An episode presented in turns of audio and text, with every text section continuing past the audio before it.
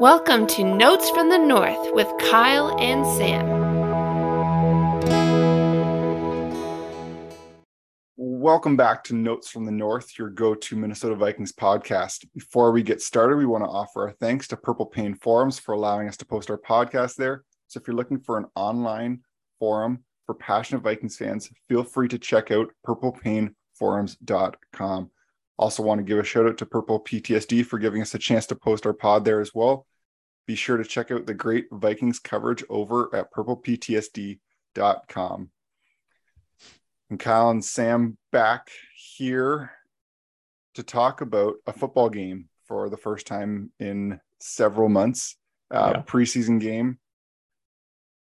And I think there are some things about the game that certainly are noteworthy uh, I don't know. I, I find that I don't know where your level of concern is at, um, or how much stock you put into preseason games. Uh, for me, like it feels like it really doesn't matter, but it certainly is not nothing. There certainly is things, I guess, to draw from from these preseason games. Um, mm-hmm. So I, I don't know what like where would you say you're uh, in terms of not not that there's concern. I I know the Vikings lost um, spoiler alert. Uh, yeah, exactly. But like, how much concern do you feel you really would take from a preseason game and the first one uh, at right. that? So, general philosophy is that I don't put too much emphasis on the preseason. Uh, what I'll say is that last season, the Vikings did really poorly during the preseason. It was not very inspiring, and they went on to have a not very inspiring season. So, whether or not those two things are kind of causally related. Maybe it's just, you know, but I I I look back at last year's effort in preseason. I think a lot of us were concerned, but then still hopeful because we expected the Vikings to have a better year than they did. Uh, I think my general approach to the offseason is basically just to kind of key in on certain depth players, uh, certain areas of the game. And if I see positive things, then I feel positive if I see almost exclusively negative things, then I'm feeling more negative. And so really it's more so not individualistic in a sense, but you kind of look at overall, you know, how was the run game, right? Or overall, like what did the depth receivers do? Or, you know, what did what did the team look like in terms of their defensive line rotation or you know, whatever the case may be. So not quite at an individual level, but almost breaking it down a little more and seeing, you know, what specific positions are doing and uh, hopefully getting some positives from that. No, I think that makes sense. I think that makes. I think that's probably the most level-headed way to to look at it. Again, these games don't matter, but uh, they're preparing for the ones that do.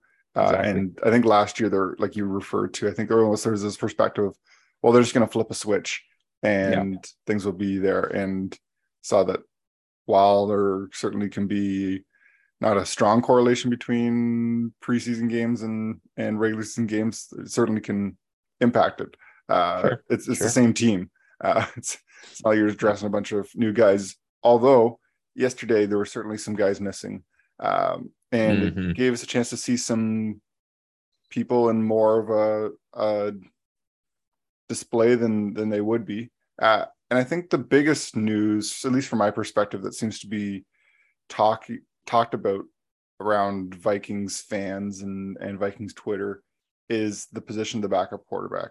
So yeah, that's right. As you watched yesterday, how are you feeling about where the Vikings are at uh, for that quarterback two position?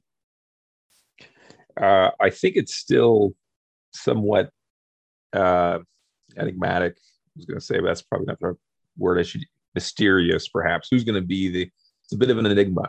Who's going to be the backup quarterback?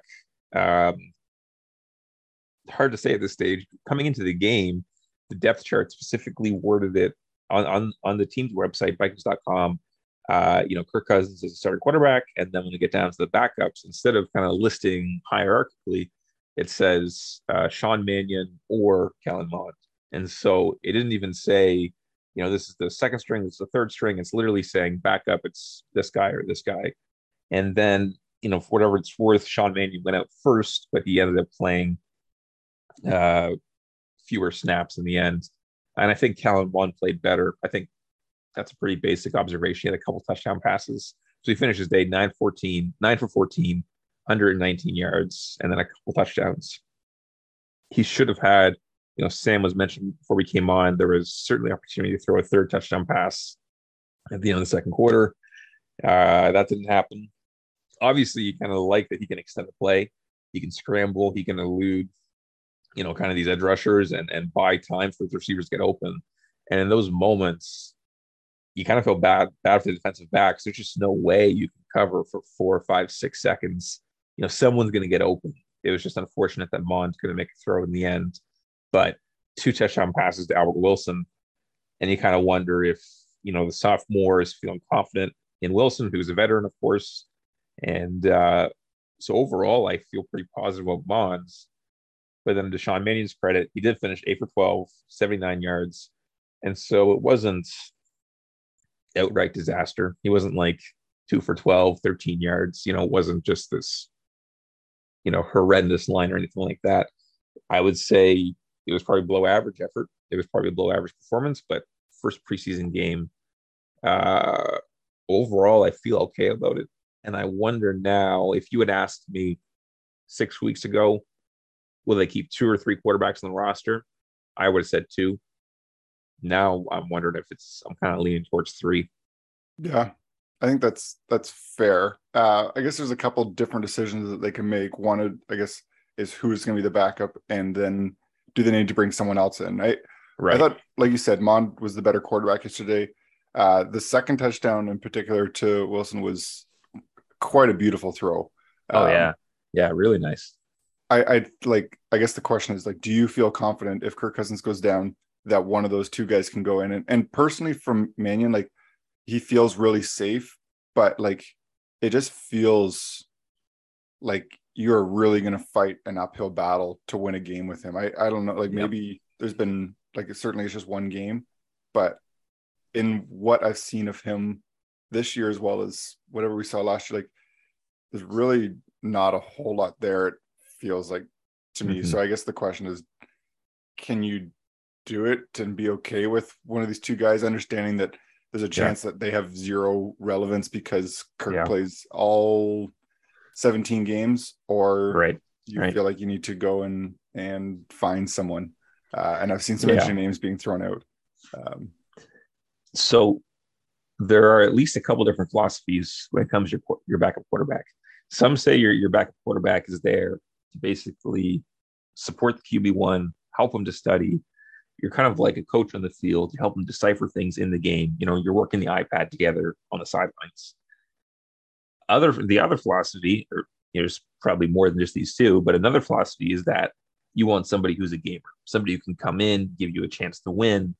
And certainly it helps if you can, you know, grind film with a starter, help the starter kind of understand, you know, what he's seeing on the field and, and, and get a better sense of what the defense is trying to do but at the end of the day, this person can come in and win. You know, we kind of saw that with Case Keenum, was just the ultimate gamer.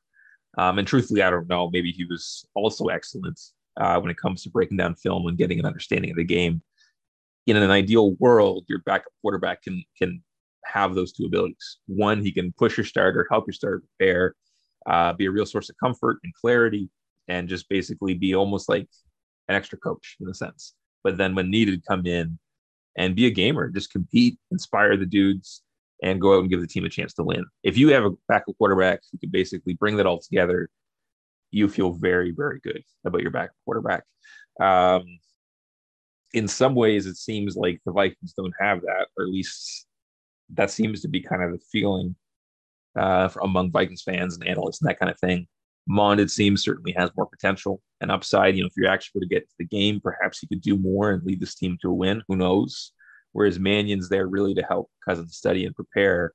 I mean, Mond maybe can do that as well. Like I know he's younger, and, and that's kind of the critical difference. Is Mannion has a lot more experience than Mond, and so there's something to be said for experience, right? And and the only way to get it is to just you know keep going, keep playing, keep being on the sideline, keep trying to film, um, so Mannion perhaps is further along in that regard, perhaps simply because he's been in the NFL for longer. But uh, I lean Mond in this competition, and I think a lot of folks who follow the team do as well.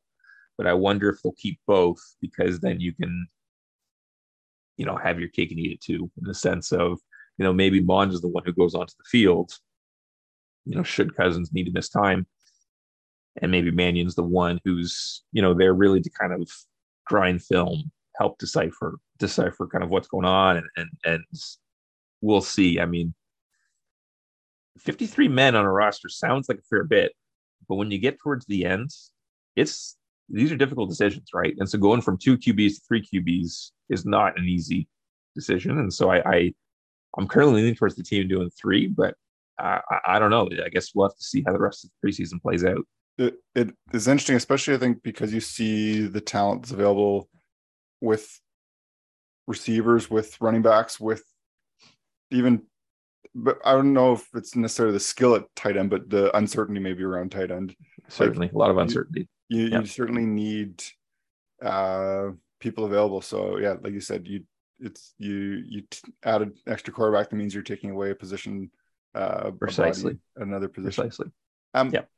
Again, I, I don't think it's worth talking too too much about the backup quarterback position after after one game, but certainly something to keep an eye on. I think there will be some interesting discussion uh, to happen and figuring out what what the team decides to do. Uh, mm-hmm. I guess I one of the other things I want to know, or really the the second half of of the podcast here, is figuring out like what else did you see yesterday? Maybe things that would be obvious to people, maybe little things that you're watching for. Uh, give me a couple of things that really you're thinking of, maybe takeaways from yeah. from yesterday's yeah. game. So I think if we were to kind of step back, give it the bird's eye view, assess this game, we could say that it was a real mixed bag in that there was a lot of positive, there's also a lot of negative. And maybe that sounds like an easy answer, but it's better than all negative. You know, and sometimes you step back and say, oh my gosh, you know, the Vikings didn't do very much right in that game. But I think they actually did a fair bit well, even though there were plenty of mistakes. Uh, I was encouraged by Greg Joseph and his kicking you know, I know the kicks weren't particularly difficult, but still looked crisp and solid. Encouraged by the returns. I mean, Ty Chandler had one return, kickoff, bar back 56 yards. Uh, Smith Marsette, he had a long return. It was negated by a penalty, but even still, long return for Smith Marsette. That was kickoffs. Punts, you know, weren't nearly as inspiring, but uh, you know, it was that kind of day for the special teams. Uh, Jordan Berry and Ryan Wright both did well with their punts. But then on the other hand, uh, on punt return one time, they had too many men on the field, which allowed the Raiders to extend their drive. And so you had positives and negatives. The hope certainly is just that you got 90 dudes out there. Uh, all these guys, not all these guys, a lot, a lot of the guys, a lot of the depth guys are competing for either the role in the team or even a spot on the team, right? And then you got nerves, first preseason action. I could easily see how maybe someone ran onto the field for special teams duties when they actually weren't supposed to. So I'm not going to overreact to the one penalty, though the penalties overall were concerning, uh, far too many. And I would imagine, I would imagine the uh, coaching staff makes it a top priority to kind of uh, eliminate as many of those as possible, kind of moving forward. Defensively, again, you know, same sort of thing where you say, you know, hey, it's it's it's positives and negatives, right? But defensively, I, I was mostly encouraged by the defensive line. Like I thought they were disruptive. They got to the QB multiple times. Patrick Jones, I think, stood out. You know, he was disruptive. And one thing I did on Purple PTSD is I did, you know, I called it the um, the Donatell Diary, where I just went through and watched all the Broncos games last year, their defense at least, to see how the defense did. And there was, you know, a lot of stunts, a lot of move defensive linemen you know, guys looping around, just kind of confusing the blocking assignments um, rather than just letting your dudes, your defensive linemen, just you know one on one and try and beat your guy. Uh, this defense is going to feature kind of more twists and stunts and loops and different things to kind of confuse the offensive line. And I think we saw some of that yesterday, and it's going to kind of be a good thing, I think, and help to generate more pressure. And uh, so Patrick Jones a second. We'll see. We do need the team needs someone to step up beyond Hunter and Smith, right? So everyone loves Darius Smith. Everyone loves Danielle Hunter, rightfully so, but they can't play every snap. And it's certainly possible that one or both get injured at some point. Hopefully, if they do, it's very minor. You miss maybe a week or two. Uh, but there needs to be some depth guys to step up. And the Broncos, to their credit, had various depth guys step up and, and perform reasonably well last year. And I think a lot of that had to do with the scheme, and a lot of that had to do with what Donatell was doing. So hopefully that carries over. Uh, so again, you say mixed bag, too many penalties, some missed tackles. You allowed 26 points. That's not good. Uh, but the D line at times was very disruptive, right? The return game was really dangerous at times. You know, offensively, you get away from the quarterbacks. The run game, especially with that second unit, second um, offensive line, was really impressive. Like Ty Chandler uh, looked great.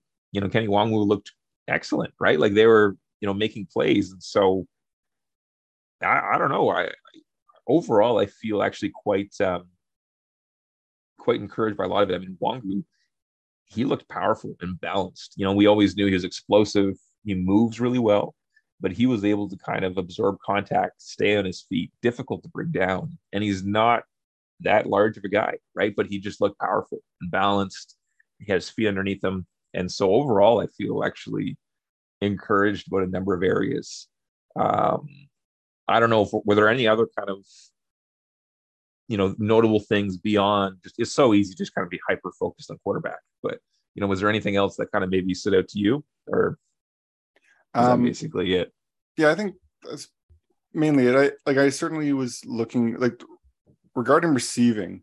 Uh, yeah, one of the things that struck or stuck out to me was that uh, Ihmir Smith Marsette led the team with three receptions. Yeah, uh, yeah. For th- like there was no one that that went. Even uh, Mitchell led the team with 37 yards. Like there was yeah not many people. If I I'm trying to count here, I think there's 11 or 12. Uh, say 11, 11 guys with receptions yesterday, um, and yeah, just wasn't a whole lot. Uh, mm-hmm. There, no one, no one really stood out. Uh, but certainly, I think that's the position I'm curious to continue to to look at. I think that mm-hmm. everything you're hearing, it sounds like Osborn is really have, having a good preseason uh, yeah. training camp. Um, and so there's there's some talented guys there with Ihmir Smith Marsette, uh, Nailor. But I, I, it's going to be interesting to see uh, mm-hmm. what what happens there. Uh, mm-hmm. As we wrap up here, is maybe what's one thing that you're watching for for the next game? Glad you brought that up, Sam. I didn't know if you're going to. Uh, I don't know if listeners know, but sometimes Sam and I don't plan this out. Sometimes we just click record and see what happens. But one thing I'm looking forward to this week in this next game so you have the joint practices with the 49ers this week, two joint practices. And so that's actually really exciting. Um, I think for both fans and the teams, and that you're not just hitting your own guys over and over and over again. You get a chance to practice against other dudes.